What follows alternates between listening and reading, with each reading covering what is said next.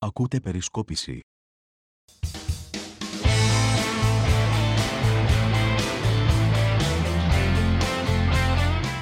Φίλες και φίλοι, γεια σας. Καλώς ήρθατε στο πρώτο podcast της Συμμαθίας, στο podcast της Περισκόπησης με τον Νί και με το Σίγμα. Στα μικρόφωνα είναι ο Νίκος Μπρουσκέλης, αυτός είναι το Νί και ο Σίμω Τάμοκλου. Εγώ είμαι το Σίγμα. Μας βρίσκεται σε όλες τις γνωστές πλατφόρμες όπου μπορεί κάποιος να ακούσει podcast. Μας βρίσκεται και στην Περισκόπηση, μας βρίσκεται και στο YouTube. Νίκο, γεια σου. Γεια σας και από μένα. Όλα τα θέματα και αυτές τις ημέρες. Ο μπάλος χτύπησε, σάρωσε την Ελλάδα. Η κακοκαιρία.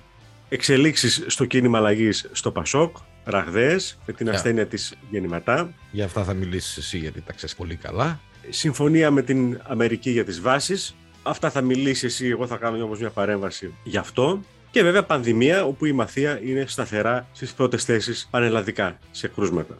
Μπράβο μας. Κερδάμε. Κερδάμε σύντροφε, συγχαρητήρια για το ηρωικό επικό κατόρθωμα στον ημαθιώτικο λαό. Μπράβο του λοιπόν. Και φυσικά έχουμε να πούμε και κάτι το οποίο σου διέφυγε για το τρυφερό τετατέτ στο Βόσπορο, το ζευγαράκι Δωροθέα Ταγίπ. Δεν ξέρω, Αυτά να αν τα είδες, σχολιάσεις εσύ. δεν ξέρω, δεν θα πω τίποτα. Δεν ξέρω αν είδες τα, τα πλάνα. Είδα τα πλάνα, δεν ξέρω γιατί, εγώ δεν έχω καταλάβει ακόμα γιατί η Δωροθέα πήγε να δει τον τελευταίο γιατί που θα δει θα είναι ο Ερντογάν. Αυτό θα μας το πεις εσύ.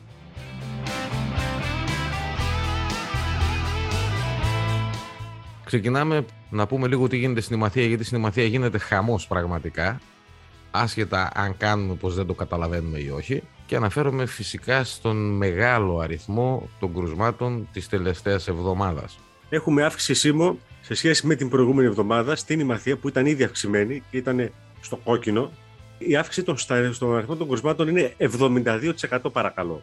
Πανελλαδικά είμαστε πάρα πολύ ψηλά από τις πρώτες περιοχές της Ελλάδος, αναλογικά με τον πληθυσμό μας. Το νοσοκομείο της Βέρειας σφίζει από ασθενείς, δυστυχώς, και θέλει ιδιαίτερη προσοχή ε, από όλους, ιδίως φυσικά αυτούς που δεν είναι εμβολιασμένους, αλλά και από τους εμβολιασμένους, οι οποίοι έχουν εμβολιαστεί εδώ και αρκετό καιρό και είναι άνθρωποι μεγάλης ηλικίας. Και αυτοί θέλουν, πρέπει να προσέχουν αρκετά. Εγώ να πω κάτι το οποίο το παρατήρησα πηγαίνοντας στο κέντρο υγείας της Αλεξάνδρειας για να κάνει την τρίτη δόση του εμβολίου στο γενικό μου πρόσωπο. Είχε μέσα... Σιδε- Σιδεροκέφαλο. Ευχαριστούμε πολύ. Και εγώ την έκανα. Και εσύ λοιπόν σιδεροκέφαλος. Στο κέντρο υγείας της Αλεξάνδρειας λοιπόν ήμασταν μέσα 15 άτομα. Ήταν Σάββατο πρωί, άρα δεν περιμέναμε και καμιά μεγάλη κίνηση, δεν ήταν καθημερινή ας πούμε. Από τους 15 οι 7 ήμασταν συνοδοί, οι άλλοι 7 ήταν άτομα τρίτης ηλικίας και ήταν και μια κοπελίτσα γύρω στα 20-25 η οποία πήγε να κάνει την πρώτη δόση. Αν εμείς με αυτή την κατάσταση περιμένουμε να πέσουν τα κρούσματα στην Ημαθία, εντάξει, τι να πω, ζούμε σε άλλο, σε παράλληλο σύμπαν. Εντάξει, τα δεν, είναι- εγώ δεν έχω να πω κάτι άλλο. Το θέμα έχουν υποθεί. Κλείνω την κουβέντα. Πάω στο επόμενο. Δεν έχω να πω κάτι εγώ για την πανδημία. Τα έχουμε πει από τον Ιούνιο σήμερα. Οι περιοχές με χαμηλή εμβολιαστική κάλυψη θα έχουν πρόβλημα. Τέλος Εγώ- συζήτησης. End of discussion. Δεν έχω Εγώ πει δεν κάτι έχω άλλο. να πω κάτι, δεν, τι να πω, ό,τι και να λέμε. Εκεί Προχωράμε στο επόμενο θέμα. θα, θα κινούμαστε εκεί σε ένα, σε, σε ένα νούμερο το οποίο θα είναι κάπου μεταξύ 60 και 100. 60 και 100, 70 και 100, κάπου εκεί θα είμαστε.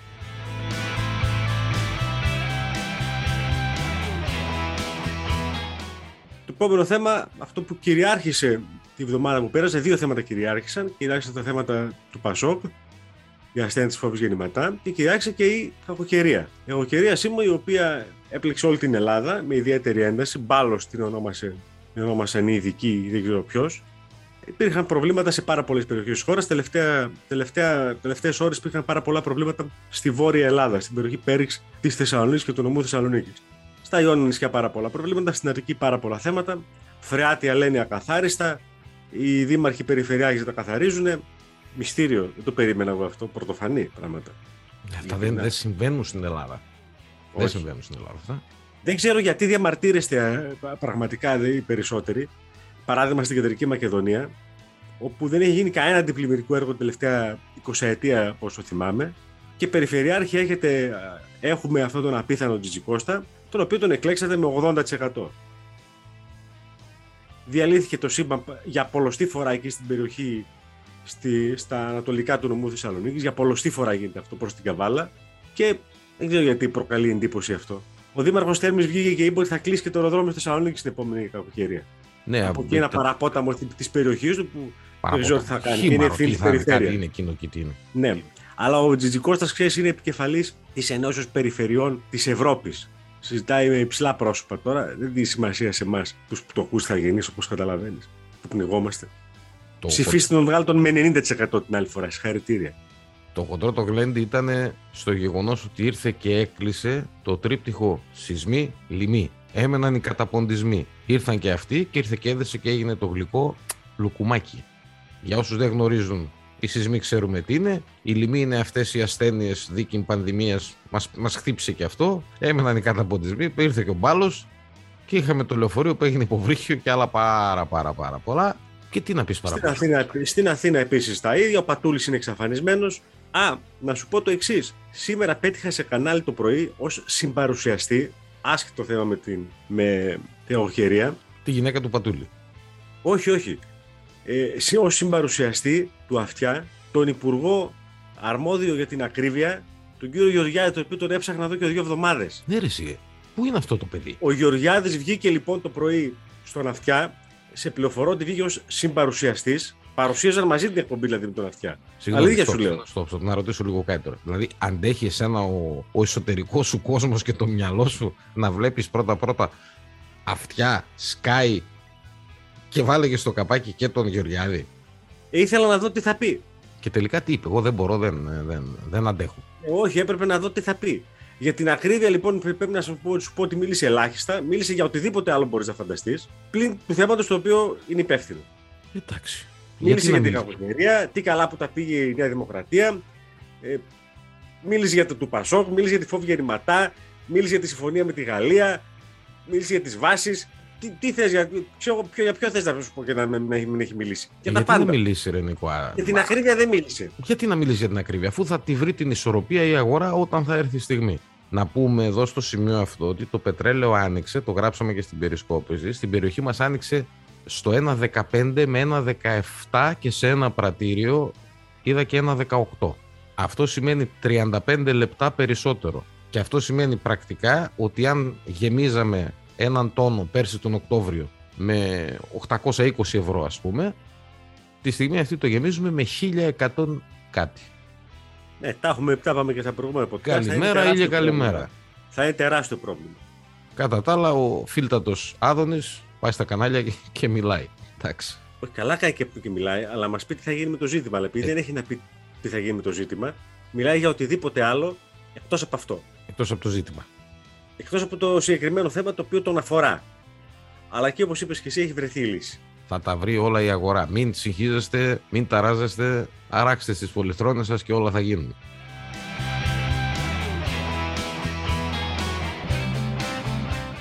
Θα σε πάω και θα σου διαβάσω μία είδηση. Θα περάσω αυτά τα θέματα της ακρίβειας και τα λοιπά, της κακοκαιρίας.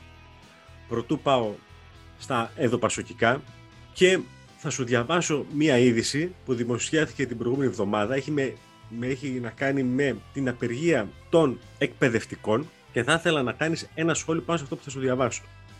Η οποία απεργία να πούμε γιατί ήταν. Να πούμε για ποιο λόγο έγινε. Για την αξιολόγηση. Παράνομη λοιπόν και καταχρηστική κρίθηκε η απεργία των συνδικαλιστών κατά της αξιολόγησης. Το δικαστήριο διατάσσει διακοπή της απεργίας και 3.000 ευρώ πρόστιμο για κάθε παραβίαση της απόφασης. Αυτή είναι η είδηση μου που δεν ακούστηκε.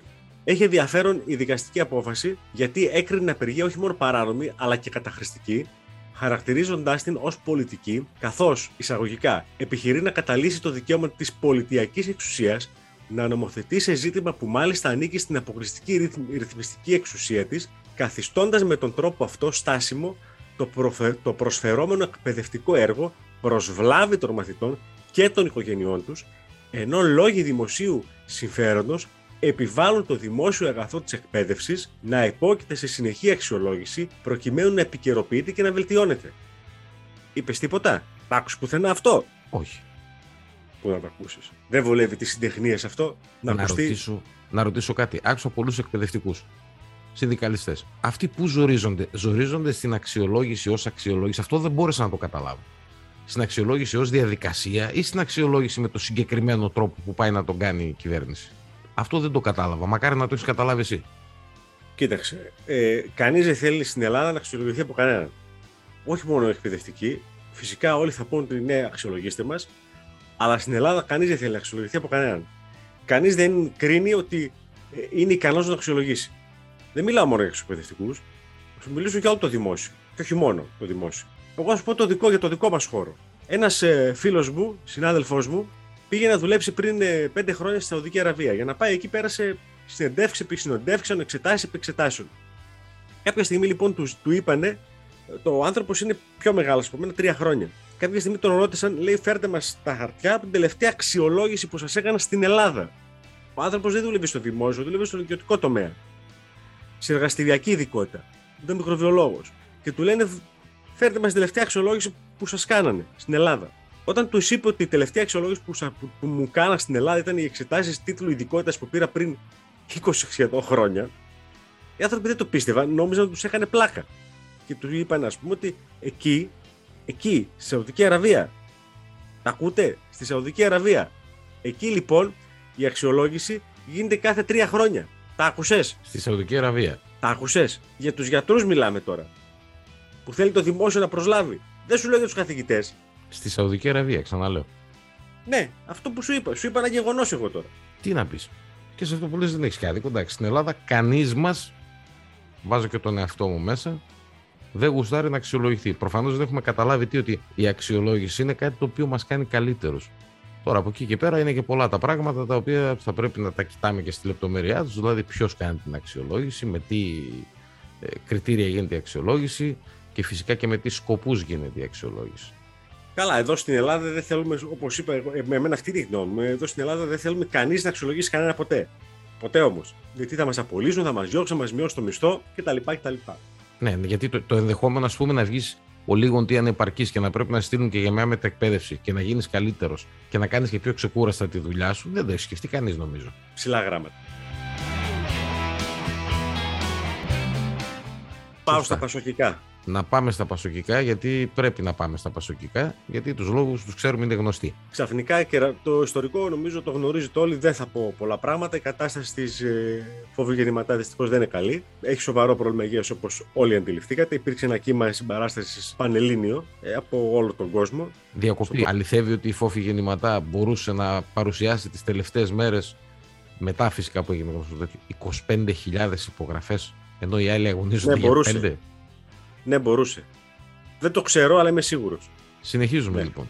Συγγνώμη για τη διακοπή. Λοιπόν, όλοι ξέρουμε τι έχει συμβεί από, από εκείνη τη στιγμή και προέκυψαν, υπήρχαν τέσσερις υποψηφιότητες για την ηγεσία του κόμματος και προέκυψαν τρεις μάλλον υποψηφιότητες αφού έφυγε γεννήματα και προέκυψαν και άλλες τρεις.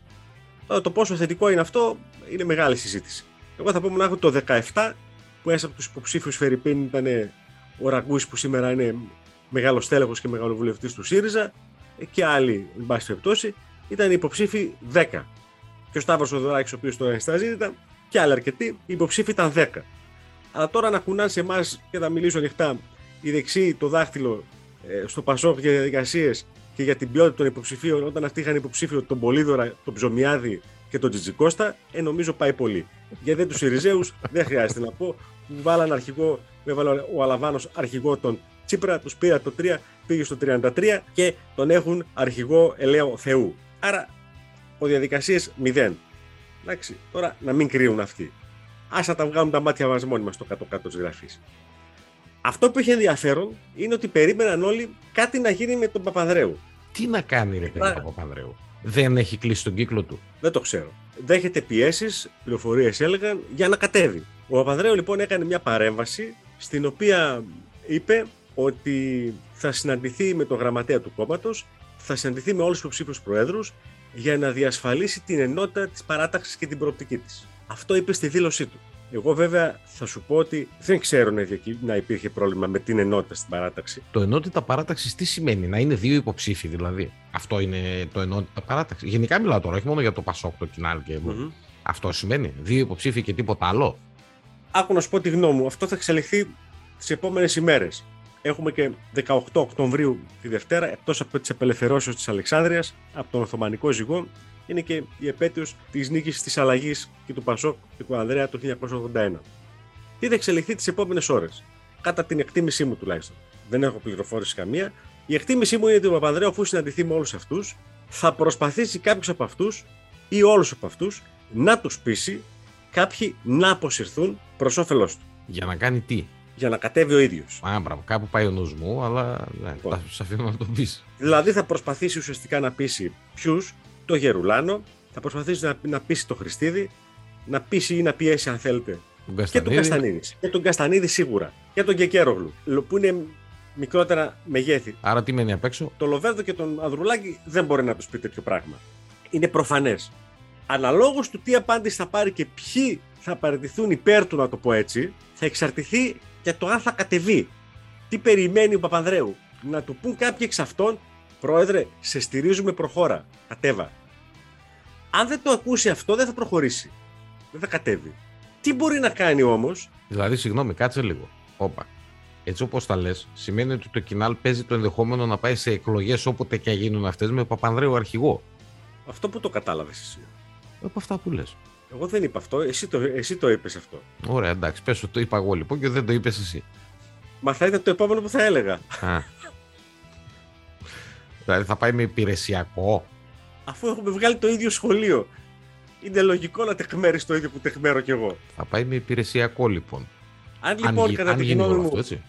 ναι, αν λοιπόν κατά τη γνώμη μου δεν παραιτηθούν κάποιοι υποψήφοι πρόεδροι υπέρ του, η επόμενη κίνηση θα είναι με τη σύμφωνη πρόσεξε. Αυτό που αναφέρει στη δήλωσή του είναι ότι αυτό γίνεται με τη σύμφωνη γνώμη της Προέδρου. Να πάνε δηλαδή σε υπηρεσιακό αρχηγό κόμματος, που θα είναι αυτός, αυτός εκπροσωπεί το κόμμα στη Βουλή, αυτός θα κατεβεί, θα οδηγήσει το κόμμα, το πούμε έτσι, στις επόμενες εθνικές εκλογές, όποτε και αν αυτές γίνουν, και μετά τις εθνικές εκλογές να γίνουν οι εσωκομματικές διαδικασίες. Και τώρα να πω εγώ την κακία μου, το Βενιζέλο τον ρώτησε. Γιατί να το ρωτήσει; Δεν ξέρω. Η Βενιζελική, στη Επί- συντριπτική τους πλειοψηφία, αν όχι όλοι, είναι σε άλλο κόμμα αυτή τη στιγμή. Επειδή του έχει κάτι χρωστούμενα του Βενιζέλο από το 12, γι' αυτό λέω. και από τις Νομίζω σου, κάνες. απάντησα, νομίζω σου απάντησε η Βενιζελική αυτή τη στιγμή δεν είναι στο Πασόκ. Δεν είναι στο κίνημα αλλαγής. Είναι σε άλλο κόμμα. Ψήφισε Βασικά- ένα άλλο κόμμα. το Βασικά είναι σε 2019. άλλο χώρο, δεν είναι καν σε άλλο κόμμα. Τελείως διαφορετικό χώρο. Και αυτό ακόμα. Άρα δηλαδή, αν κάτσει το σενάριο, αυτό προβλέπουμε και οι δύο. ας πούμε. Αν κάτσει το σενάριο φυσικά έτσι, γιατί παίζει το σενάριο. Ένα από τα δύο σενάρια θα κάτσουν. Δεν μπορεί να κάτσει τρίτο με βάση αυτή τη δήλωση η οποία να κατέβει την τράπουλα. Ακά τα ψέματα. Τι θα γίνει, θα δούμε τι επόμενες μέρες. Μήλος, μήλος το Πασόκ, το κοινάλ τέλος πάντων. Δεν, Για τελικά, άλλη δεν μια ξέρω- φορά. τελικά δεν ξέρω πώς να απευθύνομαι. Δηλαδή, αν το είχα απέναντι ως φυσική παρουσία αυτό το κόμμα, θα έλεγα πώς σε λένε τελικά. Κοινάλ, Πασόκ, τι και τα δύο, πώς. Έχω ένα, ένα θεματάκι, το έχω.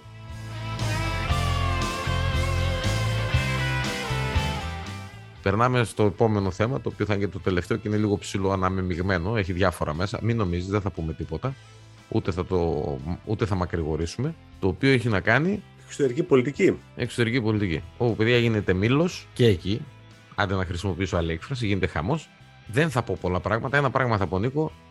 Πρέπει κάποια στιγμή σε αυτή τη χώρα να καταλάβουμε ότι δεν είμαστε μόνοι στον πλανήτη. Το έχουμε πει χιλιάδες φορές από αυτά τα μικρόφωνα.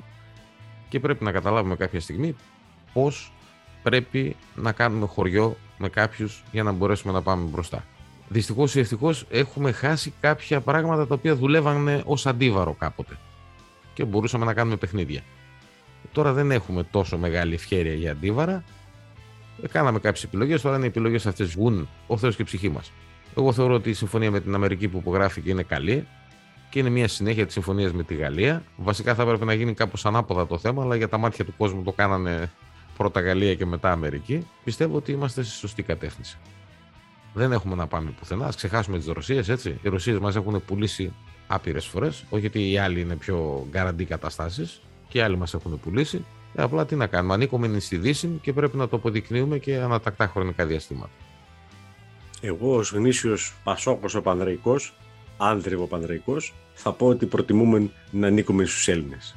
Πες μου λίγο, έχουμε βάσει τη Σούδα, έτσι; Τεράστια. τεράστια. Και δεν μου λες, και δεν μου λες για πες μου λίγο, εμπόδισε τους Τούρκους που σου λατσάρουνε εκεί στην περιοχή η βάση της Σούδας; Ε, φυσικά και όχι. Εμπόδισε τους Τούρκους να κάνουν μαγκές με τη Λιβύη, πάλι εκεί στην περιοχή; Γιατί λοιπόν να θεωρήσω εγώ εκ των πραγμάτων ότι η συμφωνία με την Αμερική για τη βάση τώρα της Αλεξανδρούπολης ή κάνω λάθος και της Σούδας είναι προς τη σωστή κατεύθυνση αφού δεν παίρνω κάτι εν της πράγμαση; Ένα ερώτημα. Μην απαντάς. Θα σας κάνω και δεύτερο. Η συμφωνία με τη Γαλλία είπαν οι πηγές του Υπουργείου Άμυνας της χώρας, της Γαλλίας, ότι δεν περιλαμβάνει την ΑΟΣ. Θέλεις να σου απαντήσω και στα δύο; Ε, είναι δικηγόρος του διαβόλου. Περιμένω απαντήσεις. Εντάχει, ξεκινάμε με το πρώτο ερώτημα. Το ποιος θα είναι ο ρόλος των Αμερικάνων, ας πούμε, και γιατί δεν κάνουν τόσα χρόνια κάτι. Να ξεκαθαρίσουμε κάτι για να είμαστε πλήρεις σε αυτά που λέμε. Οι Αμερικάνοι, αν γουστάρουν, με δύο τηλεφωνήματα και με δύο κουμπιά που πατάνε, μπορούν να εξαφανίσουν την Τουρκία σε χρόνο μηδέν από το Αιγαίο. Αυτό είναι δεδομένο και άσε τον κόσμο να λέει ό,τι θέλει. Και όταν λέω δύο κουμπιά, εννοώ ότι οι Τούρκοι θα είναι και τυφλοί και μουγγί και κουφοί. Αυτό το ένα. Το δεύτερο, το να περιμένουμε από τους ξένους, ενώ εμείς έχουμε το πρόβλημα, ε, εντάξει, αυτό είναι πια παράνοια, έτσι. Και επίσης παράνοια είναι το γεγονός ότι δεν, δεν, δεν το κάναν ποτέ. Γιατί να το κάνουν τώρα, τι να περιμένουν. Μόνοι μας ήμασταν, μόνοι μας θα είμαστε και μόνοι μας θα πάμε και στο μέλλον. Εγώ πιστεύω ότι. Η απάντηση ήσουν, νομίζω ήσουν σαφής.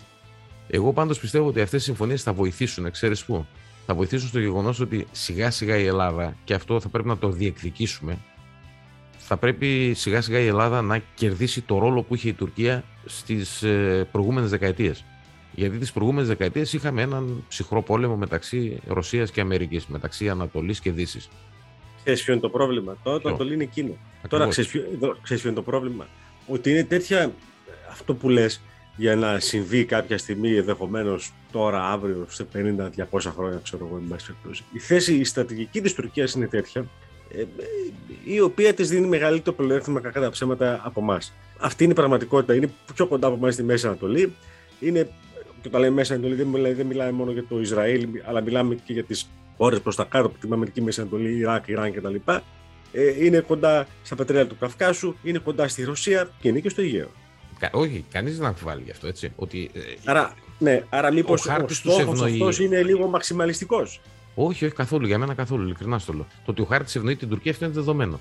Απλά αυτό το οποίο ευνοεί εμάς είναι το γεγονός ότι η Τουρκία έχει αρχίσει και ολισθαίνει σε καταστάσεις οι οποίες είναι καταστάσεις αστάθειας και ισλαμιστικές. Εάν εμείς έχουμε το μυαλό αυτό να το εκμεταλλευτούμε, εγώ πιστεύω ότι θα είμαστε μια χαρά.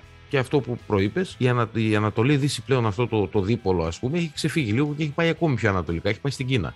Έλα όμως που οι Τούρκοι είναι και σε μια κατάσταση στην οποία είναι μειονεκτικά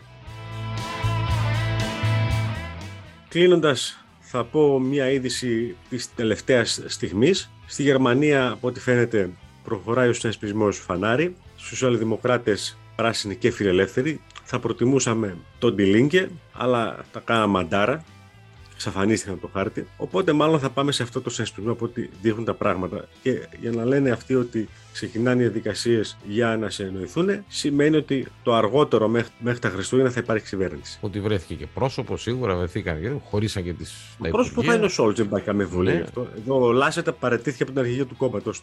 Και τώρα που πες για Γερμανία, για να κλείσουμε, να τα συνδέσουμε όλα μαζί. Το Πασόκ υποτίθεται για μένα, για μένα έτσι όπως το βλέπω εγώ, ότι θα παίξει κανένα ρόλο όπως παίζουν ας πούμε, οι φιλελεύθεροι στην, ε, στην Αγγλία ή στη Γερμανία. Εμείς το Πασόκ ελπίζουμε πως όχι. Εμείς το Πασόκ ελπίζουμε ότι θα ξαναγίνουμε προοδευτικός πόλος για κυβέρνηση της χώρας. Και ένα σχόλιο για το τρυφερό τετατέτ του Βοσπόρου. Μέρκελ Ερντογάν. Ε, ναι, οι παλιές αγάπες δεν ξεκινούνται, ρε φίλε. Δεν ξέρω. Εγώ θα σου πω όμως κάτι άλλο. Να διαβάσετε, παρότι δεν το διαβάζει το φίλο, το Σαββατιάτικο πρωτοσέλιδο της εφημερίδας Εστία. Να το διαβάσετε. Αυτά και για σήμερα. Με την προτροπή του Νίκου να το διαβάσετε, θα το διαβάσω και εγώ γιατί δεν το διάβασα. Εγώ να ευχηθώ σε όλους καλή συνέχεια, να είστε υγιείς. Πάντε να κάνετε το εμβόλιο, θα το λέμε αυτό. Μέχρι που να πιάσουμε ένα 70-75. Α, να μην ξεχάσω. Υπάρχει χώρα στον κόσμο η οποία έχει εμβολιαστική κάλυψη 0,3%. Θα γράψουμε γι' αυτό στην περισκόπηση τις επόμενες ημέρες. Αν δεν το λες, θα το πεις. Θα το 0,3%. Και εμείς εδώ καθόμαστε και κλωτσάμε τα εμβόλια που τα έχουμε στα πόδια μας. Και αυτοί τα ψάχνουν. Αποφώνηση λοιπόν για δεύτερη φορά. Να είστε καλά, να είστε υγιείς, να πάτε να κάνετε το εμβόλιο. Να πούμε ένα γεια σας. Γεια και χαρά και από μένα και αισθήμου μη στεναχωριέσαι. Εάν δεν κάνουν το εμβόλιο, η ανοσία θα έρθει με άλλο τρόπο. Δυσκολότερο μένα, αλλά με άλλο.